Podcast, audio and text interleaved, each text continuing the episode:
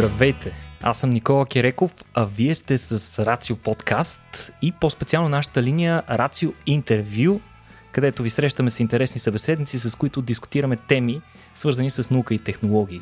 А какво по-важно от темата за енергията? Може би сте очаквали да видите тук Петко или Любо, които традиционно водят тази наша линия от подкаста. Съжаление, ще трябва да се примирите с мен. А, свикнали сте, вероятно ви е дори писнало да ме виждате като част от нашата линия Рацио Weekly, но надявам се, че няма да ви е проблем, че ще водя днес това а, предаване, което ще си говорим за една тема, която ми е много, много интересна. В предишния епизод говорихме за миналото на енергията и само за една седмица скачаме от индустриалната революция към бъдещето на енергията. Днес вече сме наясно, че не можем да разчитаме на технологиите, които са ни, доне, са ни довели до тук за следващите големи крачки в енергийното ни бъдеще. А, вече са напълно достъпни нови методи за генериране на устойчива енергия, както на практика показват и нашите партньори от Yetel от пролета на 2023 година, от тази пролет. Тоест, захранването на мрежата им а, което представлява и най-енергоемката част от дейността на един телеком, вече разчита точно на соларна енергия, то такава, която е добивана от соларен парк в България, в Верила, като това ще спесите и съответно въглеродни емисии от тяхната дейност, еквивалентни на тези на 6450 домакинства на годишна база.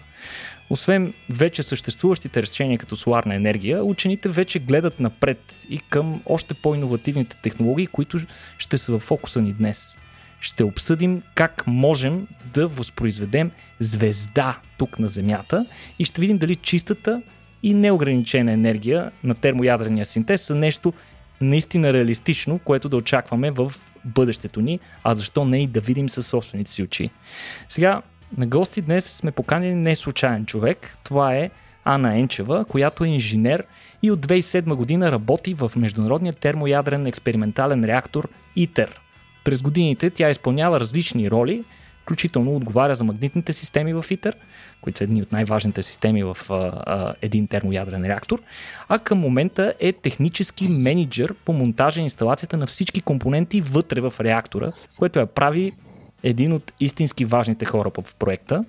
Освен повод за гордост, че имаме българка на толкова отговорна позиция в един от най-важните инженерни проекти на човечеството, това е и страхотна възможност ние да надникнем зад завесата на този научен проект. Така че, без да губя повече време, здравей, Ана! Здравей, Никол! Благодаря за чудесното представение и благодаря за поканата. И ние се радваме, че си ни на гости и за това директно скачаме към първия въпрос, за да не губим твоето време. Ще ни обясниш и накратко какво представлява този прословут термоядрен синтез и защо се означава като енергията на бъдещето?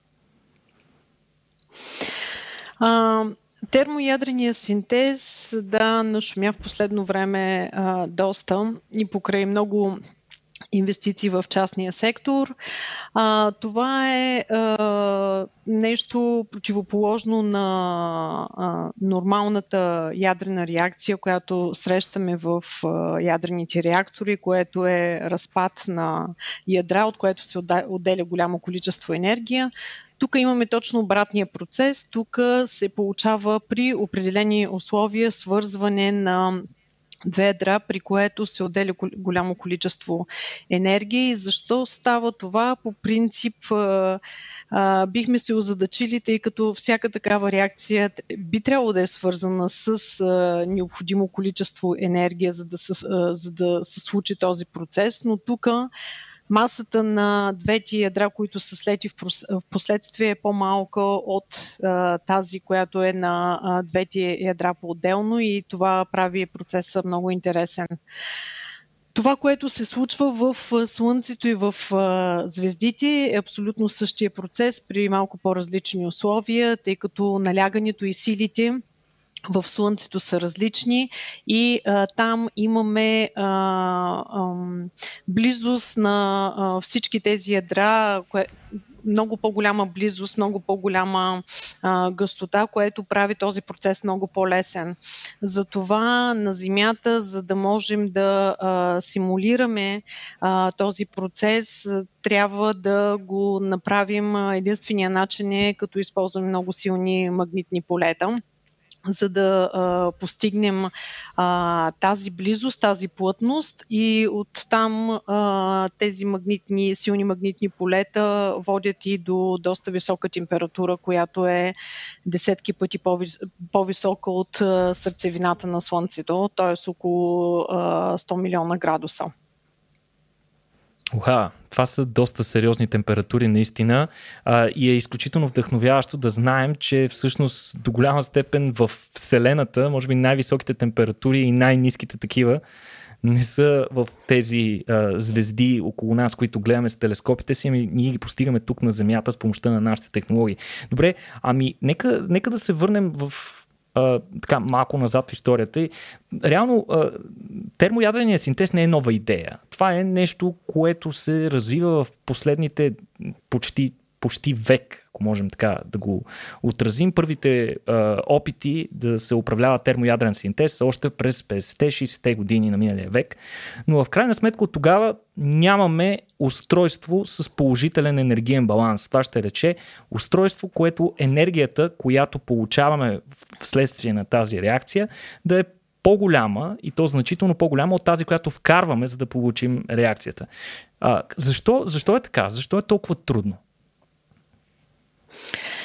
А, трудно е по няколко причини. А, една от тях е а, дълги години е от него да се а, реши кои ще са точните размери на такава машина.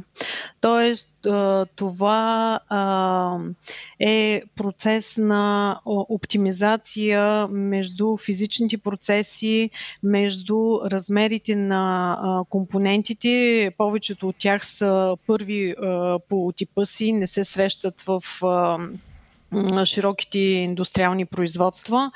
И от друга страна продължителността на строеж, на монтаж, инсталации на една такава машина и в крайна сметка всичко това води също така и до цената, която трябва да се оптимизира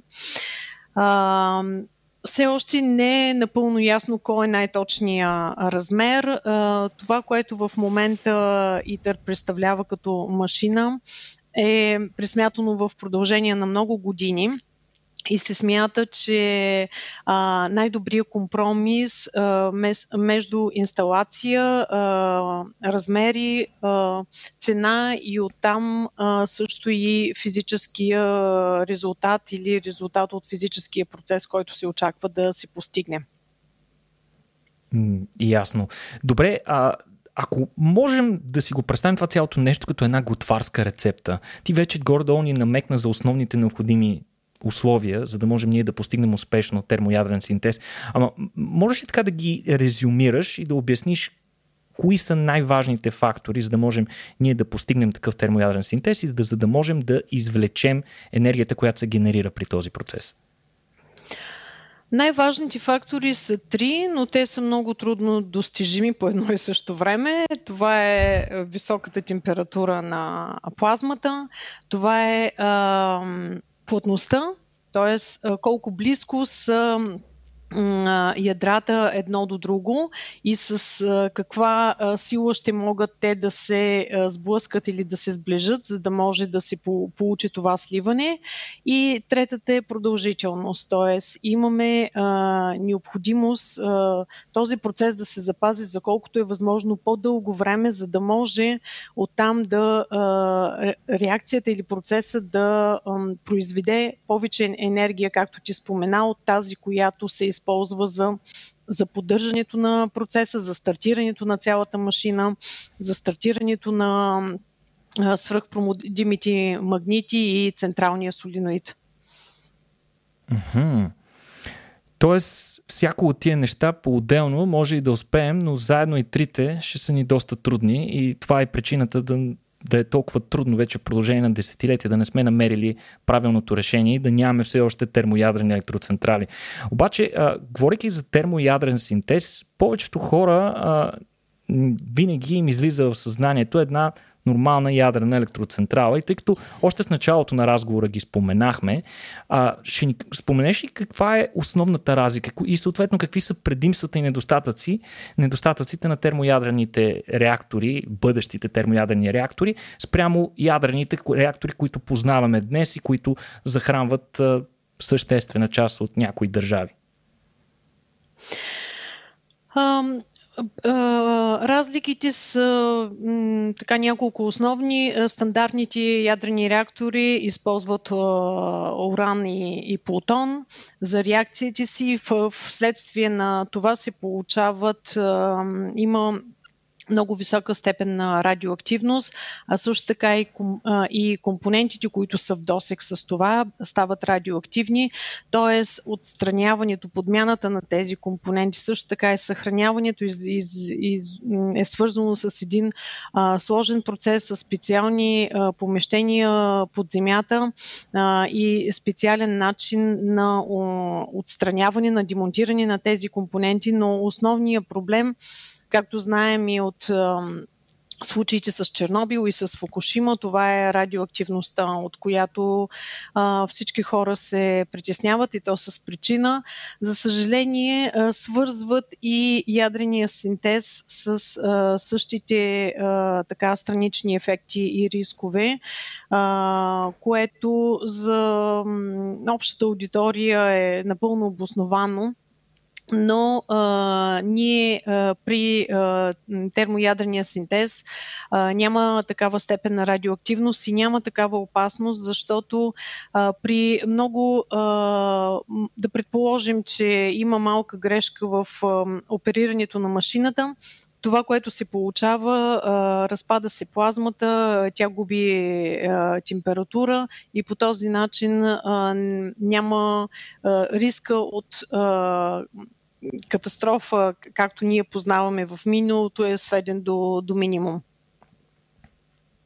Въпросната верижна реакция, която се случва в ядрените реактори, които се основават на ядрен разпад, не се наблюдава в термоядрените такива, които надяваме се да видим в бъдеще. А, това е нещо доста важно, защото съм сигурен, че много от хората, които не разбират тази технология, имат а, своите а, притеснения, дали тя ще е достатъчно опасна, дали ще е достатъчно безопасна по-скоро и дали няма да представлява дори по-голяма опасност от сегашните реактори. Ето, че чухте го за първ път и тук, може би сте го чували многократно, но ето и от един специалист, наистина тези технологии са доста, доста по-безопасни. Макар, че дори съвременните, ядрени реактори имат толкова много защити и толкова много системи за безопасност, че въпреки, че в момента оперират буквално стотици по целия свят, а, имаме доста малко а, инциденти през а, историята. Добре, а, Ана, да се концентрираме върху ИТЕР, а, обектът на, твоя основна, на твоята основна работа. А, ИТЕР се определя от множество специалисти и не специалисти като един от най-важните енергийни проекти на човечеството. Сега, ми иска ми се да ни разкажеш малко повече за този проект и защо се опитваме ние тук да си играеме на Господ и да създаваме звезда тук на Земята. Как почна всичко това нещо и докъде сме в момента? А, Историята на Итър е доста дълга. Тя започва през 80-те години на, на миналия век, като ИТър като организация, каквато съществува сега, не е била, но тя е съществувала с три отделни главни офиса, които по това време са били в Нака, Япония, Сан Диего в Америка и близо до Мюнхен, Гархинг се казва, мястото в Германия. Тези офиси а, са били а, специализирани в а, дизайна на различни компоненти, било то а, свръхпроводниците или вакуумната камера, или а, бобините, или компонентите, които са в а, а, досек с а, плазмата. И а, тези а, групи от хора, доста ограничени по това време, са работили основно върху дизайна, конструкцията на тези компоненти. Всичко е било на хартия а, това а, продължава доста години. А, ИТър като организация съществува от 2007 година и а, дълги години се е спорило и имаше няколко кандидатки за къде точно да се м, намира главната щаб-квартира на проекта. Естествено, както можем да предположим, това е с така сравнителна доза на политическо влияние от всяка една от страните, като в тая надпревара е доста... последно като че доста изненадващ е крайния резултат. Мисъл, кой печели на фона на това, което сме свикнали да виждаме в историята за великите сили, нали, САЩ, Русия и Великобритания. Доста изненадващо е да видим на предни редици в случая тези изследвания именно Франция. Защо беше избрана Франция? Между другото, да, САЩ има един момент, в който те се оттеглят от проекта, в последствие пак се включват и за място, където ИТър да се построи или да е централната щаб-квартира, САЩ никога не е предявявала претенции. По-скоро uh-huh. Канада имаше предложение.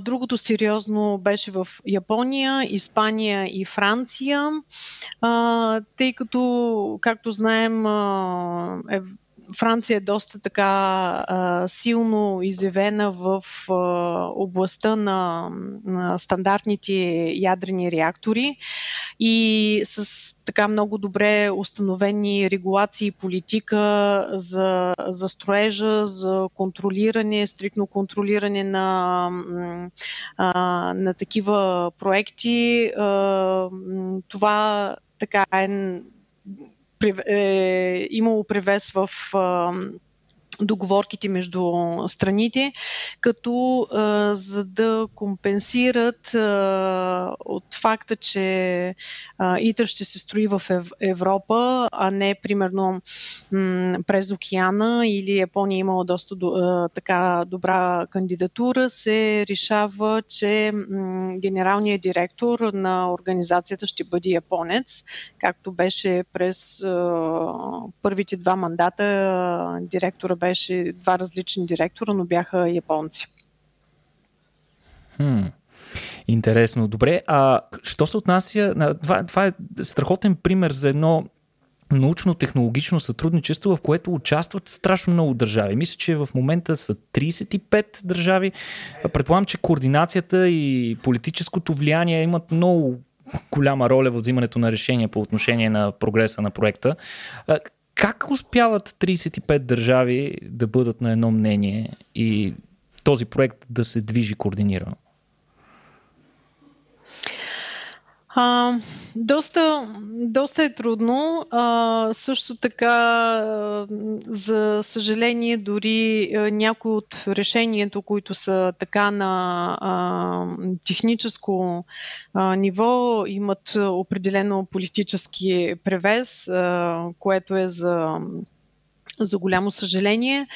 35 страни са страните, като се броят всички страни от Европейския съюз, но по-скоро Европейския съюз се разглежда като един член на организацията с останалите 6, така че това, което е като желание или решение от, от европейските страни, то е в общи линии синхронизирано и и говорят в един глас.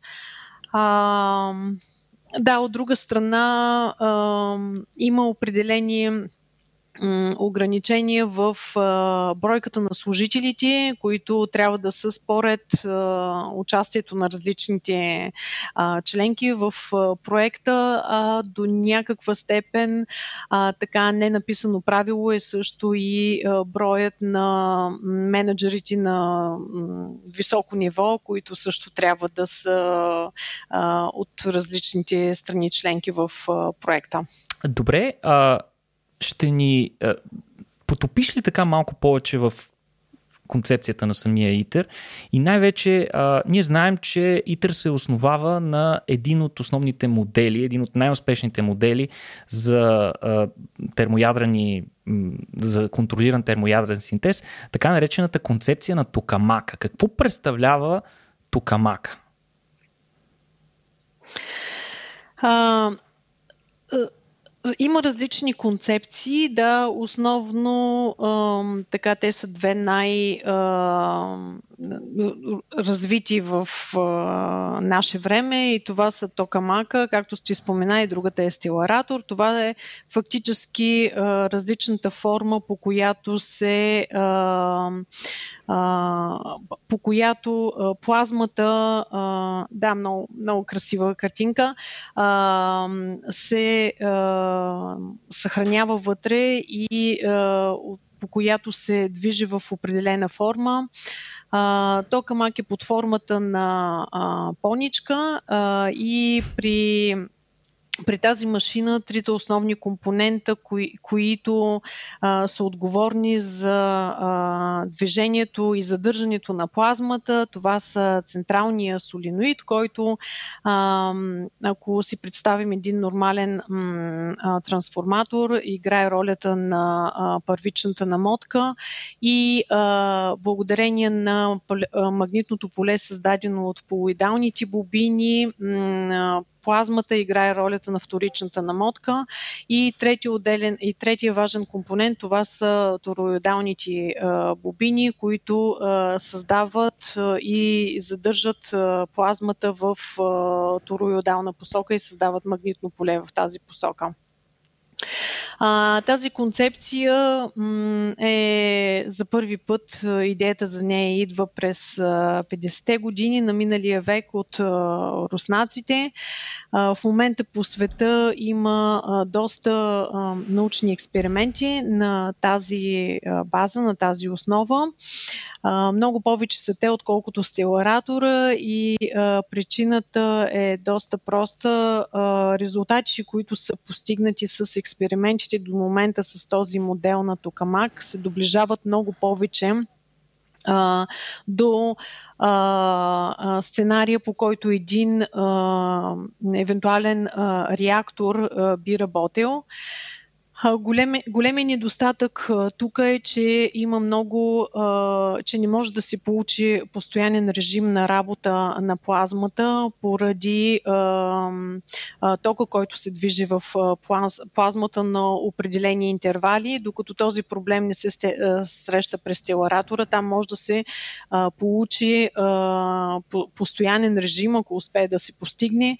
През стеларатора недостатъка е, че формата на магнитните, на бобините е много сложна, а, която се използва за, за създаване на магнитните полета и за задвижването на а, плазмата.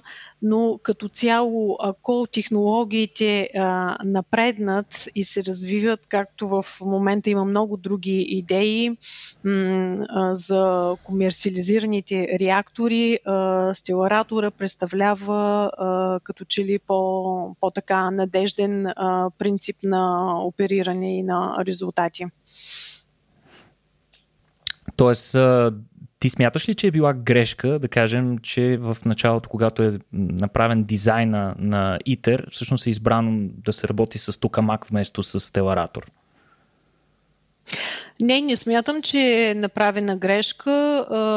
От наличните тогава а, знания експерименти до момента, а, това е бил а, била най-добрия вид машина, който, за който се заслужава да се инвестира в такъв мащаб и с толкова много а, страни.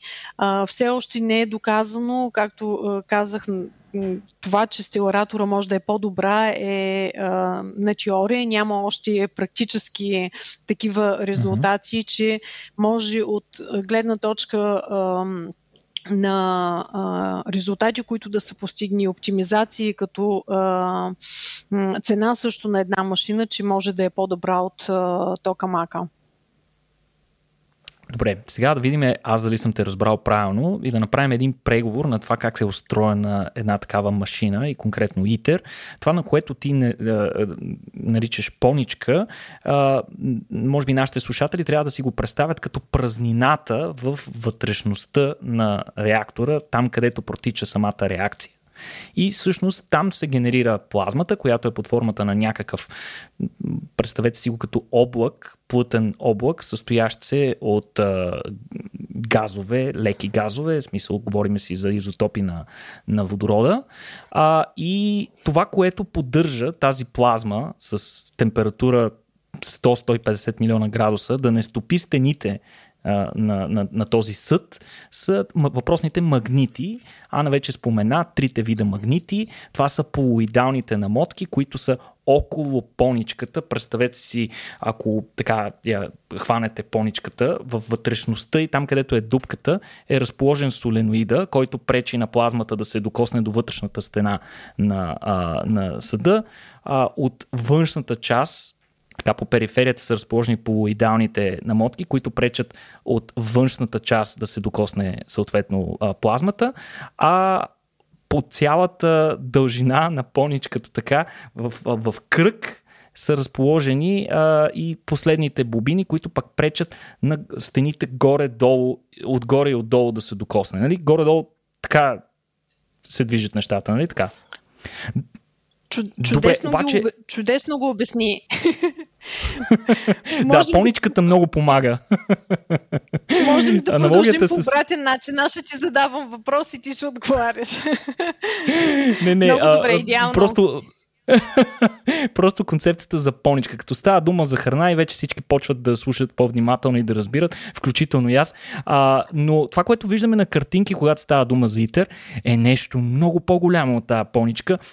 Виждаме отвън а, ужасно много апаратура, виждаме един огромен външен съд, за който знаем, че е така наречената вакуумна камера. Защо е необходимо тази реакция да протича във вакуум? Така, а, да, значи а, много красиво, не знам видео ли е картинка това, а, наистина. А, в вакуум, защото а, за да, ако се върнем пак към един от първите ти въпроси за тези три основни параметъра, които трябва да ги постигнем и а, които при нормални условия на, в Слънцето и в звездите а, съществуват, а, при нас няма да се получат в а, обикновена среда. Единствения начин е в абсолютно пълен а, вакуум. Затова а, това, което виждате на картинката, по края, извън ярко осветеното, ярко осветената плазма, това е вакуумната камера, а бобините, които Никола така добре обясни, се намират извън нея. Тоест те се намират извън нея, тъй като а, те работят при много ниски а, температури, свръхпроводници са и а, а, колкото са в досек с а, топлина или с висока температура, а, тяхната а, проводимост намалява. Тоест, ние трябва да имаме, освен вакуумната камера, между тях и вакуумната камера има и така наречения топлинен щит, който предпазва, тъй като разстоянието между а, това, което виждате ярко осветената плазма а, и а, магнитите е в, в рамките на 2-3 метра. Това е много кратко разстояние, за да се гарантира, че а, ще имаме а, добра изолация от милионите градуса температури, които са вътре в плазмата, до м- 4 келвина а, температура, при които свръхпроводниците и бобините трябва да функционират. 4 Келвина, това е по-студено, отколкото е на повечето места в космоса. а, да. Какво, какво представляват тези свръхпроводници, които се използват при а, бобините и, и защо е необходимо тях да използваме? Смисъл, с нормални магнити не можем да постигнем толкова високи магнитни полета? Не, не можем. За това, това е специална технология, разработена и първи по вида си се, се произвеждат с а, а, хиляди на брой малки нишки, които са направени от а, ниоби а, титан, а, от ниоби титанови нишки, които са м- м- про, а, които по, между тях минава малка а, тръбичка, по която а, тече а, хели, за да, при, за да може те да се охлаждат до тази ниска температура и всичко, всичко това се а, произвежда а, с а, благодарение на процеса на а, а, compaction, което не знам точната дума на български, в а, един Уплътняване, може би. Или, да, уплътняване, което се получава под формата на пресоване един вид на тези а, дълги, които са с а, километри а, а, тръби към тези а, високопроводими нишки, за да стане един а, а, компактен проводник и а, с това да се а, предизвика а, да, добър резултат и много висока проводимост. Добре, а, веднага ми прави впечатление, а, като човек, който все пак се интересува от въпроса и чете и съм чел доста за предишните ни опити да постигнем такъв контролиран термоядрен синтез, различни експериментални реактори в различни държави. Веднага ИТЕР прави впечатление, че е огромен, много по-голям от всеки друг експериментален реактор. А, и както казваш и ти, това е свързано с множество различни технологии, които са ужасно сложни, сложни материали. Както казахме, а, контраста между температурата във вътрешността на камерата и в магнитите е огромна, от 4 Келвина до 150 милиона а, градуса. Тук моят въпрос е защо трябва да е толкова голям итер? Защо го правим да е толкова голям? Първоначалните предложения и дизайна, който е бил разработен между 1990, може би до 1998 година, е бил даже още по, по-голям тогава а, се е наложило физиците да м, пресмятат много различни а, сценарии на плазмата и се е стигнало до заключението, че а, няма да може да се получи по-добър резултат или т.е. по-добра възвръщаемост на енергията от тази, която е вложена в а, процесите с толкова голяма машина, а това ускъпява машината страшно много. Така че те периодично са почнали да намаляват размерите, докато са стигнали до размера, който имаме сега. ИТЕР е най-голямо от всички съществуващи до момента научни установки по света и едно от така силните научни убеждения, бих казала, е, че поради а, мащаба на размера и т.е.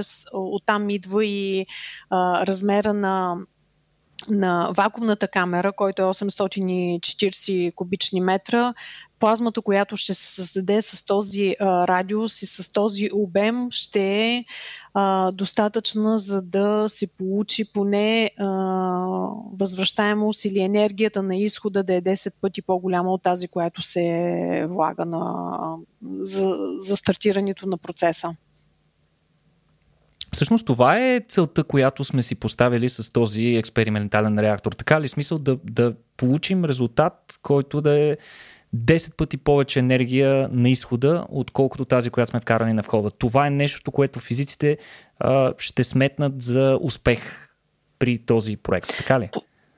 По, поне, да, поне 10 пъти. Всичко, всичко друго над 10 е, а, е добре дошло.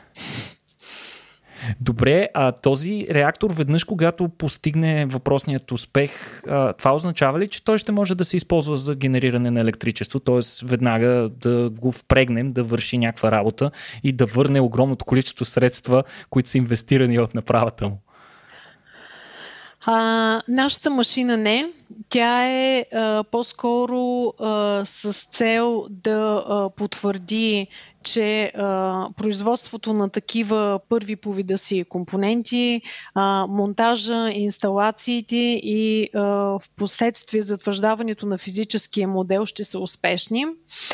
А, ИТър няма да произвежда електроенергия. Това по принцип при подписването и а, създаването на идеята за ИТър а, е било решено, че ще е предварителната стъпка. Следващата стъпка ще е така наречения демореактор – които вече много от страните са в процес на разработване, развитие, дори производство, поради а, така дългия период, който отнема на ИТър за, а, за, за строеж и а, нетърпението на, на света за, за резултати. Те вече напредват и много от а, страните имат така доста агресивни а, програми за тяхните демореактори.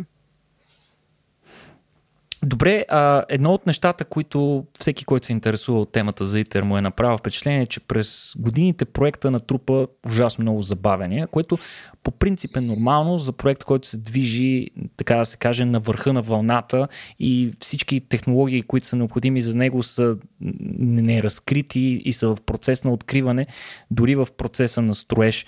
А по принцип, какви срокове си поставяше и какво пречеше те да бъдат спазвани до, до тук?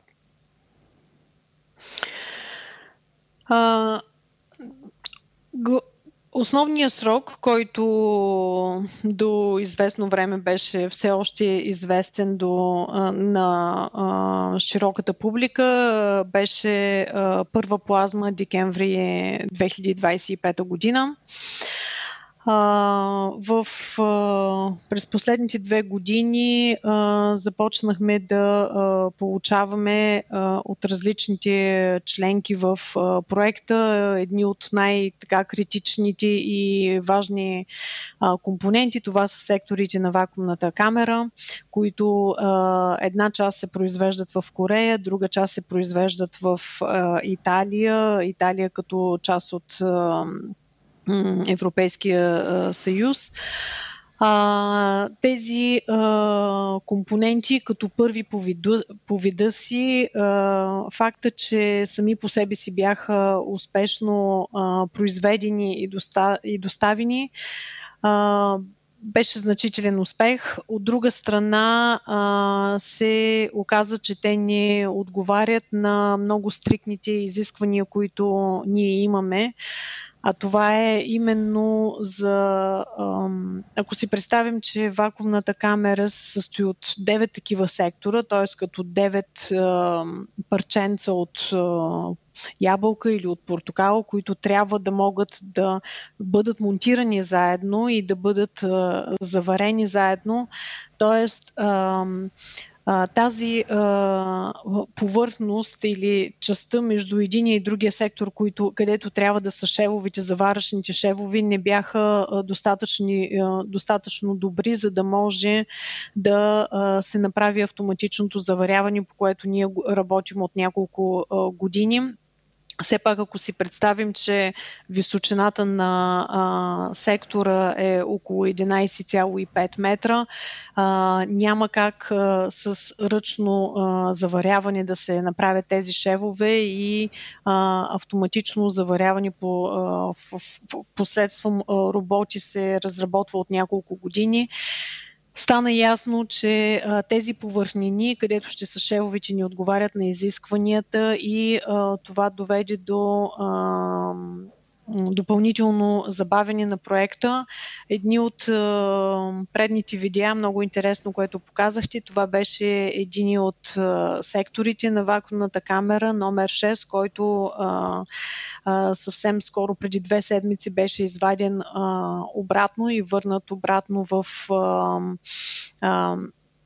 залата за монтаж, където ще бъде разглобено от другите компоненти, които са двете тороидални бобини и част от топлинния щит, за да може да се започне този процес на, на възстановяване и на реновиране на тези повърхности, където са шевовите. Другия проблем, който също паралелно се откри, беше върху топлинния щит и това е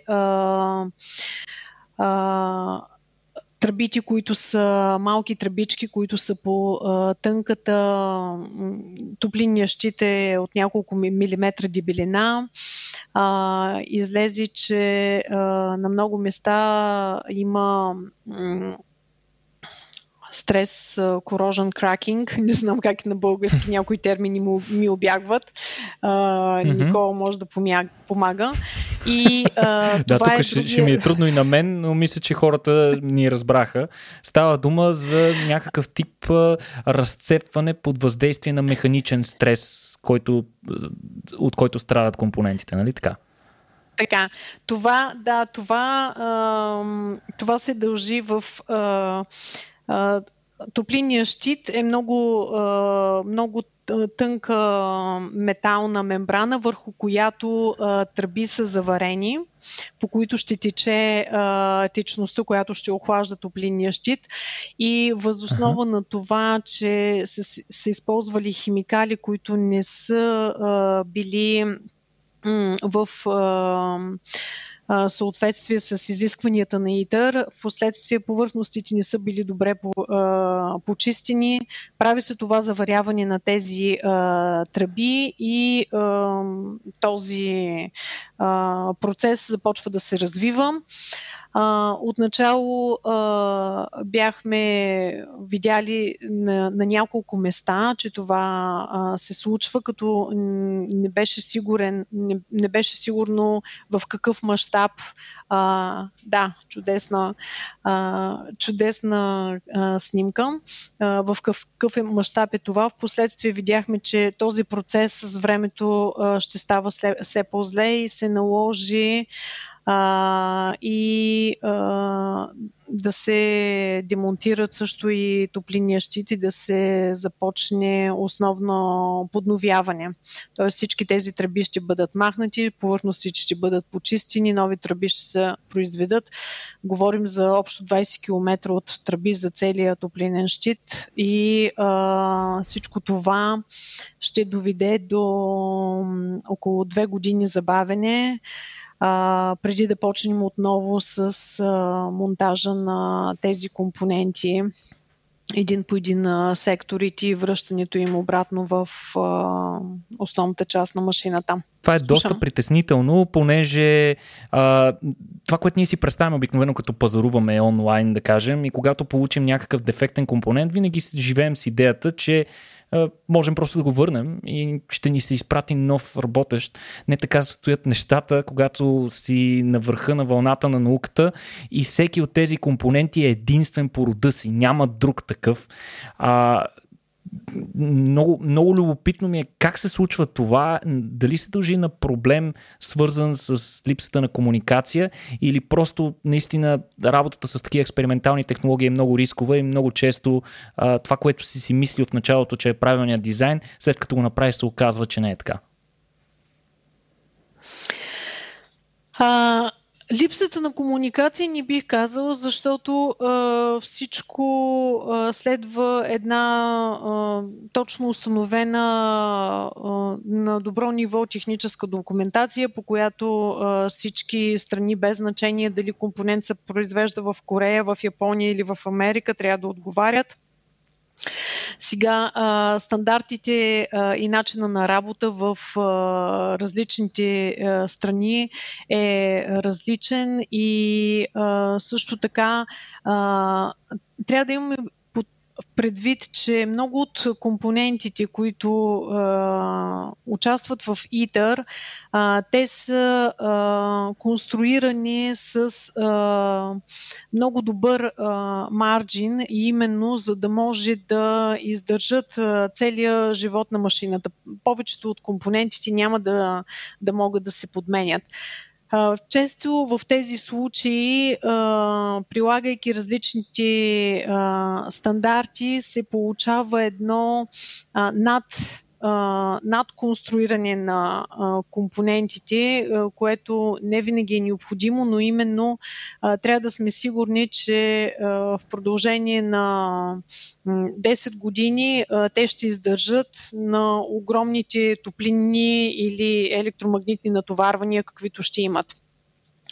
След като а, ги а, получаваме в ИТър и те не са съвсем по спецификация, все пак имаме а, някакъв процент, а, който а, трябва в последствие да изчислим наново и да видим дали и по този начин тези компоненти ще издържат на а, процесите и по време на операцията на, а, на машината. За някои от тях са необходими и по-дълги, както беше за топлинния щит, няколко месеца подред с участието на така лаборатории от световно ниво. Трябваше да се направят изследвания, за да се види дали проблема е наистина толкова критичен, колкото си мислихме или е просто локален на няколко няколко места и като цяло функционалността на целия компонент няма да бъде нарушена, което се оказа, че, е, че не е така и а, трябва да да предприемем по-драстични мерки, а именно а, да да започнем и да подновим а, тези компоненти и да ги реновираме. Ами искрено се надявам това да бъде последния основен ремонт на машината преди тя да започне да функционира наистина и всички следващи компоненти, които дойдат, наистина да, да отговарят и на спецификациите и на очакванията на физиците и инженерите, които работите там. Добре, ти вече веднъж спомена за, тъй като всяко сложна, всяка сложна задача има няколко различни решения. Вече споменахме, че стеларатора е един от вариантите, по които можем да получим а, термоядрен синтез успешно. Такъв уред има в Германия, много, който доста добри резултати показва през последните години. Но има и още един дизайн, който а, се стана, започна да става популярен през последните десетилетия и това са така наречените кръгови токамаци. Там каква е, каква е разликата? А, в кръговите токамаци имат а, а, разликата е, че а, примерно както при нас в а, вакуумната камера имаме а, доста малко място за интеграция и инсталация на различни а, компоненти, при тях всичко е още по-компактно.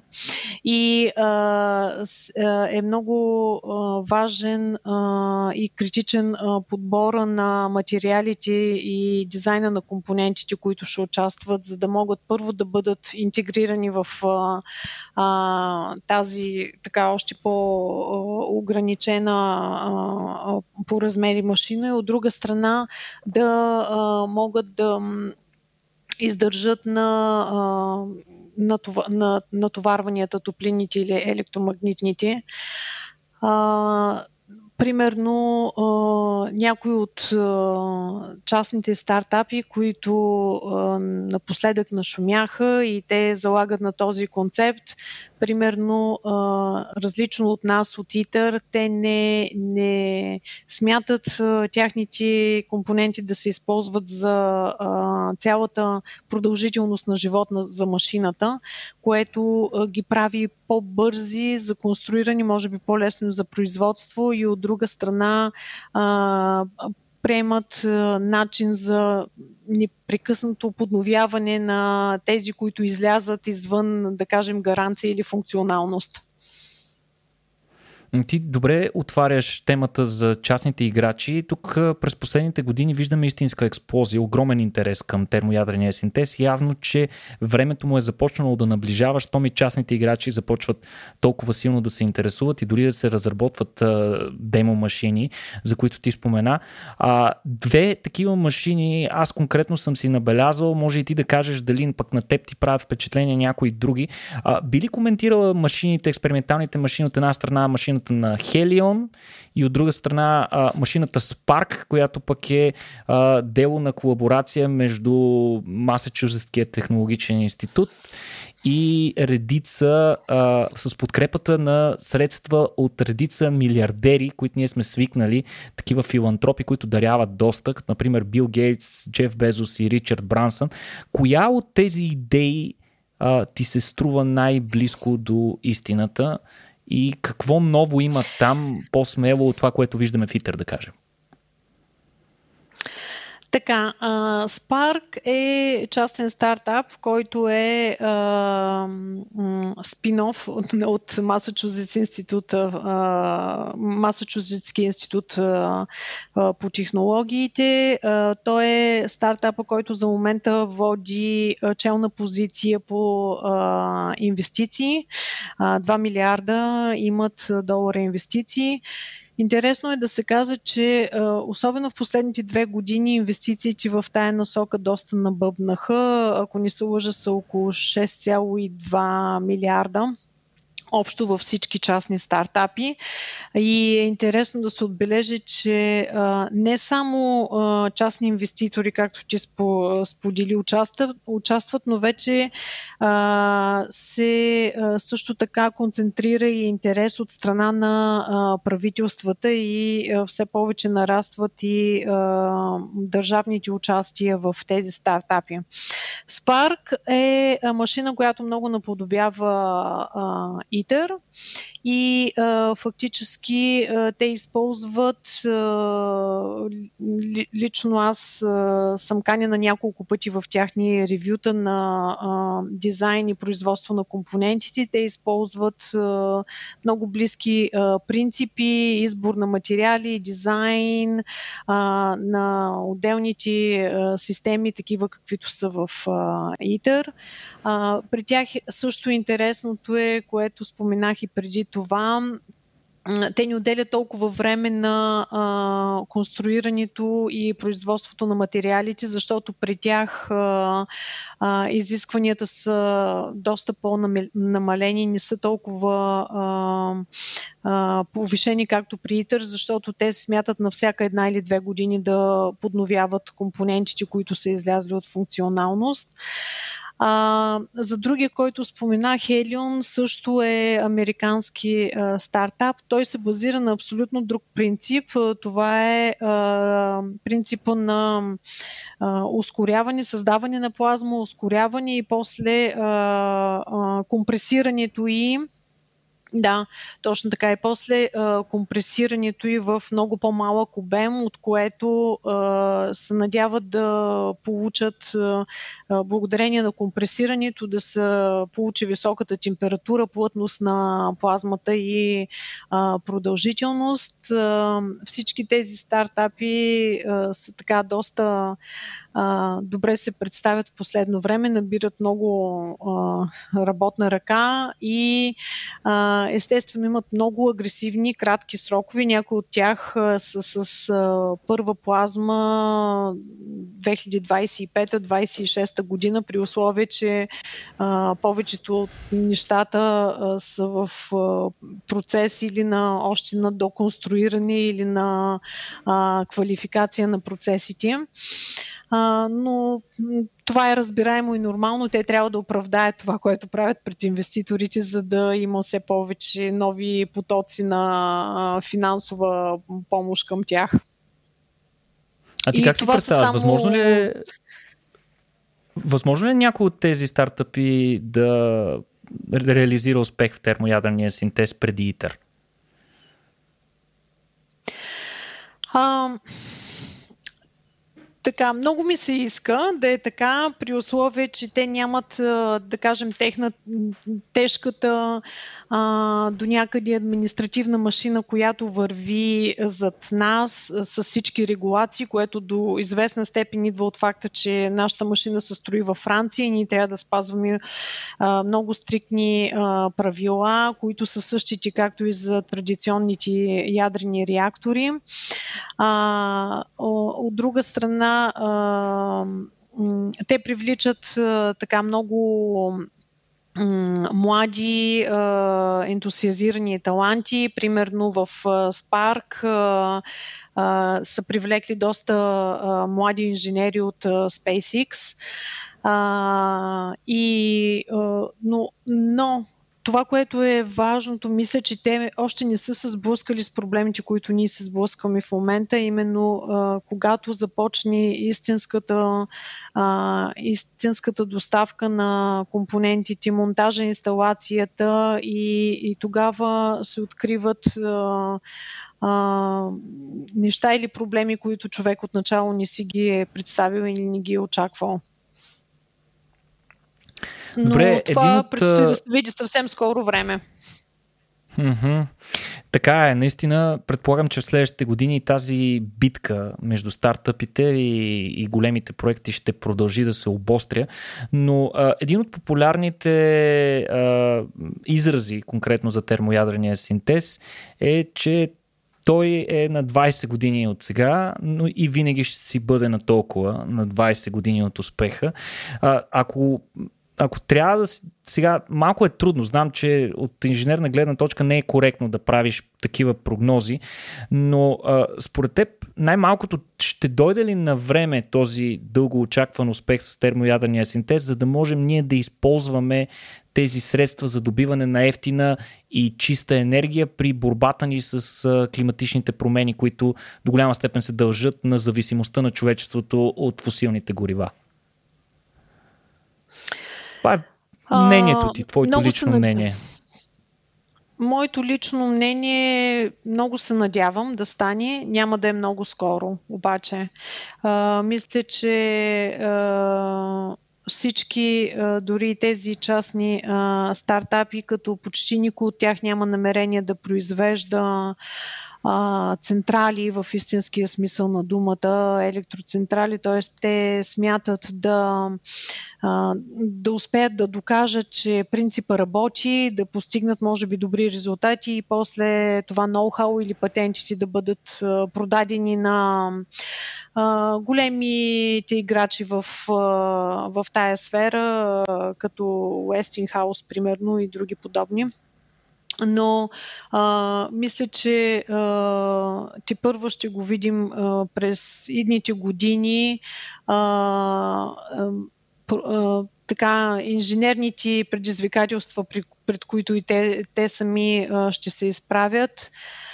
А, като че ли за момента не може да се.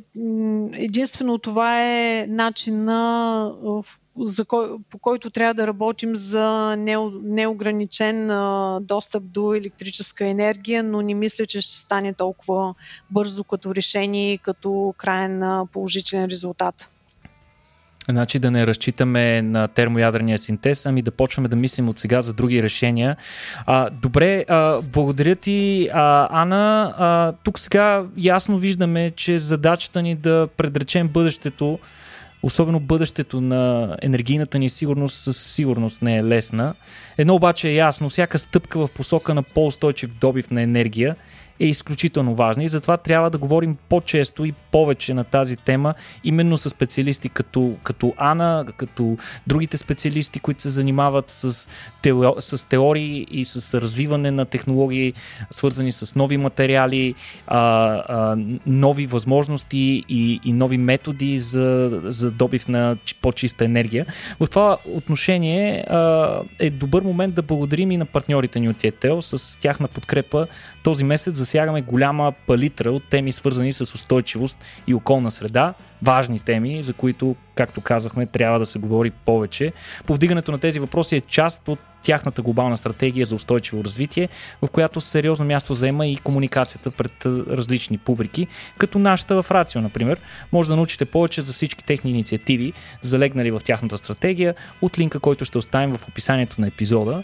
Тук е място да отправя благодарности и на нашите патреони, които продължават да ни подкрепят и благодарение на които а, продължаваме да правим интересни а, епизоди на различни научно-технологични теми и да ви срещаме с интересни експерти, каквато беше Ана. Ана, много ти благодаря наистина за участието и се надяваме съвсем скоро да те викнем отново, за да ни разкажеш повече а, детайли за това, за да коментираме още интересни технологични развития в тази сфера.